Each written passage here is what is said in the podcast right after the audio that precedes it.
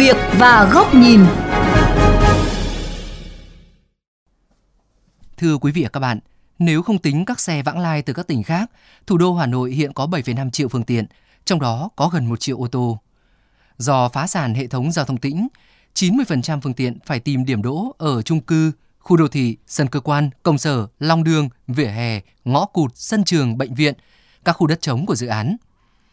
Với tốc độ tăng trưởng rất cao, giá ô tô ngày càng rẻ, thu nhập của người dân ngày càng tăng, ô tô đang dần chiếm vị trí thống lĩnh đường phố Hà Nội, xâm chiếm các không gian giao thông đô thị như vỉa hè, lòng đường, không gian công cộng.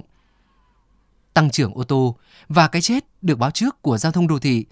Đây cũng là chủ đề của chuyên mục Sự việc và góc nhìn hôm nay.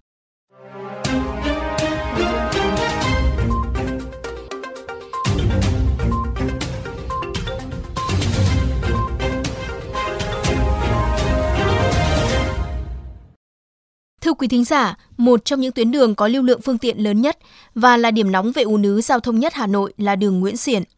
Vào giờ cao điểm, có cả nghìn ô tô xếp hàng chật vật nối đuôi nhau ken cứng tất cả làn đường. Thực tế này cùng với khói bụi, điều kiện thời tiết khắc nghiệt đã buộc nhiều phương tiện xe máy nghĩ đến việc dạt lên vỉa hè để có thể di chuyển được, kể cả đi ngược chiều. Một số người tham gia giao thông đã chỉ thẳng nguyên nhân từ việc người điều khiển ô tô đã lấn hết làn đường của các phương tiện khác. Ô tô đi rất là nhiều, đặc biệt là vào khung giờ buổi sáng cao điểm với cả buổi chiều. Xe vừa đông mà ô tô thì cứ đi không đúng làn đường của mình, thành ra là xe máy cứ phải tìm lối để thoát thôi. Nếu như mà các bác đi ô tô mà có đi đúng làn đường của mình thì sẽ không có vấn đề này xảy ra.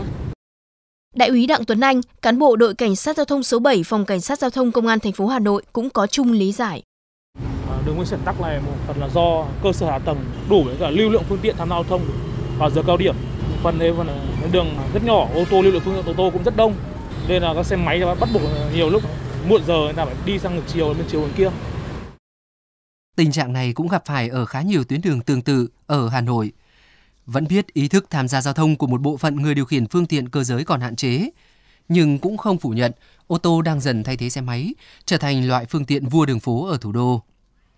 Theo thống kê trong khoảng một thập kỷ trở lại đây, tăng trưởng ô tô hàng năm tại Hà Nội giữ đều ở khoảng 10%. Cùng thời điểm đó, tỷ lệ diện tích giao thông tĩnh của thủ đô lại không mấy nhúc nhích. Tính đến năm 2022, nó chỉ đủ đáp ứng 10% nhu cầu đỗ xe. Sự phá sản của các bến, bãi đỗ xe trong quy hoạch đã khiến ô tô thực sự trở thành cơn ác mộng đối với giao thông đô thị. Chuyên gia giao thông tiến sĩ Nguyễn Xuân Thủy phân tích, ô tô có diện tích chiếm dụng gấp 20 lần xe máy. Loại phương tiện này đang chiếm trung bình tới 42% diện tích mặt đường, nhưng hệ số chuyên trở lại rất nhỏ, chỉ nhìn hơn xe đạp và đi bộ. Do đó, nếu đô thị không có sự chuẩn bị về mặt hạ tầng để đáp ứng một loạt vấn đề bất cập sẽ nảy sinh. Đơn cử như ô tô lấn không gian của người đi xe máy xe đạp, đẩy người đi bộ ra khỏi vỉa hè, tạo rào cản trong tiếp cận giao thông công cộng với người yếu thế. Tiến sĩ Nguyễn Xuân Thủy cực lực phản đối việc Hà Nội có giải pháp tình thế, đó là cho thuê một phần vỉa hè lòng đường để làm nơi trồng giữ ô tô. Hạn chế phương tiện cá nhân cũng vậy, hạn chế trước hết phải là bằng giữ ô tô, sau mới đi xe máy. Vì sao? Vì ô tô là thiểu số hơn, ờ, dành cho những người người ta có cái thu nhập cao hơn. Thế còn 7 80% cái người nghèo người ta đi xe máy thì không nên chưa nên cấm xe máy mà phải hạn chế trước ô tô đã bởi đi xe máy. Vì đối với vỉa hè cũng vậy, là dứt khoát ô tô trăm phần trăm không được để trên vỉa hè. Đồng tình quan điểm này, chuyên gia giao thông đô thị, tiến sĩ Nguyễn Ngọc Quang cho rằng dường như Hà Nội đang quá ưu ái ô tô, một phương tiện có lợi cho cá nhân nhất, nhưng xã hội phải bỏ ra chi phí gấp hàng chục lần để đầu tư đường xá, hạ tầng phục vụ. Sự ưu ái này đang đi ngược lại với chính sách hạn chế phương tiện cá nhân, khuyến khích giao thông công cộng. Cách đây chừng nửa thập kỷ, tiến sĩ Nguyễn Ngọc Quang đã từng lên tiếng cảnh báo, nếu cứ giữ tốc độ tăng trưởng ô tô và hạ tầng giao thông tĩnh không có đột phá, cái chết của giao thông đô thị là điều có thể dự báo được.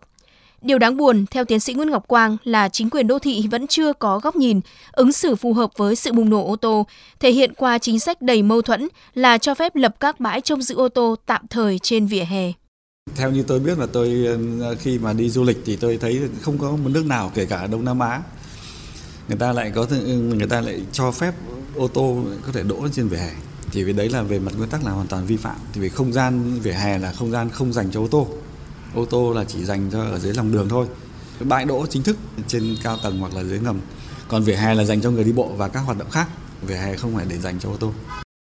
Trong khi đó, chuyên gia kinh tế Đinh Trọng Thịnh cho rằng sự gia tăng ô tô cũng đồng nghĩa với người dân đang gia tăng thu nhập.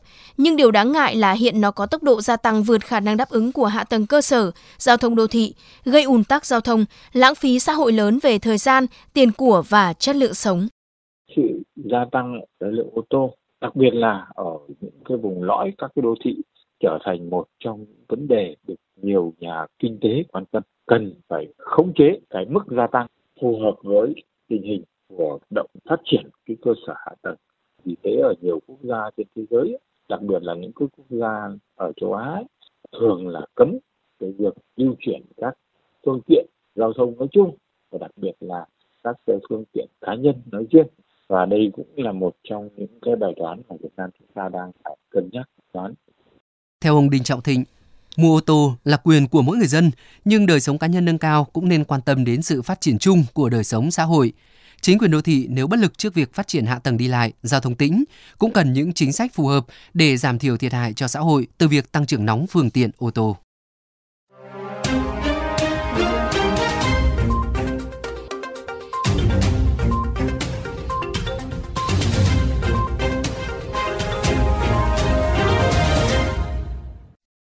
Thưa quý vị, ở phần tiếp theo, mời quý vị và các bạn đến với góc nhìn với nhan đề Ô tô hay cách quản trị đang là cơn ác mộng với đô thị.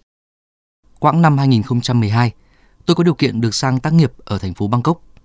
Thủ đô Thái Lan khi ấy hiện lên đầy năng động, hiện đại với nhiều làn xe xếp chồng lên nhau, đường sắt trên cao ở khắp mọi nơi, ô tô chiếm áp đảo tất cả các phương tiện khác. Nhưng khi chúng tôi di chuyển từ Bangkok sang tỉnh kế bên, vấn đề nhức nhối của đô thị này hiện ra. Đó là tắc đường. Để dễ hình dung, thời gian đi từ khách sạn ở trung tâm Bangkok tới tỉnh kế bên mất khoảng 3 giờ đồng hồ. Trong đó 2 tiếng là để di chuyển từ trung tâm Bangkok ra khỏi Bangkok. Nạn kẹt xe hơi của Bangkok 10 năm trước giờ đã tái diễn ở Hà Nội. Nếu lái ô tô đi vành đai 3 trên cao vào một ngày đông đúc, rất có thể bạn sẽ mất từ 1 đến 2 tiếng để ra được khu vực ngoại ô. Hà Nội đang trên đường phát triển hạ tầng giao thông giống như Bangkok và thành phố này cũng đang gặp phải các vấn đề y như Bangkok. Quay sang Đài Loan, Trung Quốc, một vùng lãnh thổ cũng có nhiều nét tương tự Hà Nội khi có tỷ lệ xe máy trên đầu người rất cao thuộc top đầu thế giới. Tỷ lệ sở hữu ô tô tại quốc đảo này cũng ngày một gia tăng, đều đặn khoảng 400.000 xe hàng năm. Họ ít khi kẹt xe bởi những giải pháp hết sức khoa học và triệt để. Vỉa hè chỉ dành cho người đi bộ và có làn riêng cho người đi xe đạp. Lòng đường nơi đủ rộng được phép đỗ ô tô. Giá gửi xe ở các trung tâm thương mại, nơi mua sắm, khu vui chơi trong nội đô rất đắt. Người ta không khuyến khích người dân tự lái xe cá nhân. Trên đường, xe máy được ưu tiên chỗ dừng gần đèn tín hiệu nhất. Khi đèn xanh, xe máy cần rẽ sẽ thoát hết mới đến các phương tiện đi thẳng. Xe buýt cũng được phân một làn riêng biệt để đảm bảo tính ưu tiên cho giao thông công cộng.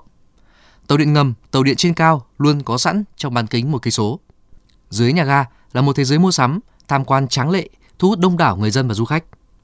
Để hạn chế lưu lượng quá đông vào giờ cao điểm, Đài Loan có chính sách hạn chế xe máy, xe hơi vào nội đô bằng công cụ thu phí. Riêng xe hơi nếu chạy rỗng hoặc chỉ chở một người sẽ không được đi từ ngoài vào trung tâm thành phố. Giải pháp di chuyển thay thế là người dân buộc phải chọn phương tiện công cộng. Bên cạnh hạ tầng giao thông bố trí logic, hợp lý, việc xử lý vi phạm ở Đài Loan rất nghiêm và nặng. Không có chuyện xin sỏ hoặc xe to phải đến xe bé. Vấn đề đào tạo và sát hạch bằng lái rất chặt chẽ. Nhờ vậy, ý thức tham gia giao thông của người dân rất cao. Nếu có tắc đường thì cũng sẽ tắc trong trật tự. Có thể thấy, có nơi xe máy nhiều hơn Hà Nội mà vẫn ít gặp ùn tắc. Có nơi tỷ lệ gia tăng ô tô cá nhân cao hơn nhưng vẫn không phải hy sinh về hè. Có vẻ như các nhà quản trị đô thị tại Hà Nội vẫn đang loay hoay với những việc như cấm xe máy, hạn chế ô tô, xén đường, xây cầu mà chưa nhìn thẳng vào bất cập của máy quản lý trong việc thực hiện những cam kết. Thực tế, ô tô không có lỗi. Cách các nhà quản lý ứng xử chuẩn bị cho sự bùng nổ của ô tô mới đáng trách. Dù nó rất dễ dự đoán và có nhiều thời gian để lên kế hoạch. Việc ngăn cấm ô tô cũng không phải giải pháp gốc rễ của vấn đề. Không ô tô thì sẽ là một phương tiện khác trở thành vua đường phố. Nếu một ngày ô tô biến mất, đó không phải là phép màu hóa giải cái chết được báo trước của giao thông đô thị. Cơn ác mộng thực sự nằm ở yếu tố con người.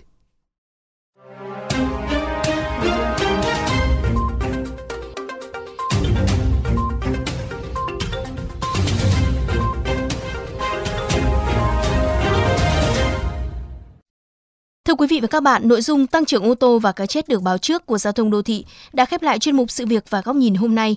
Quý vị có thể nghe lại chuyên mục trên website vovgiao thông.vn.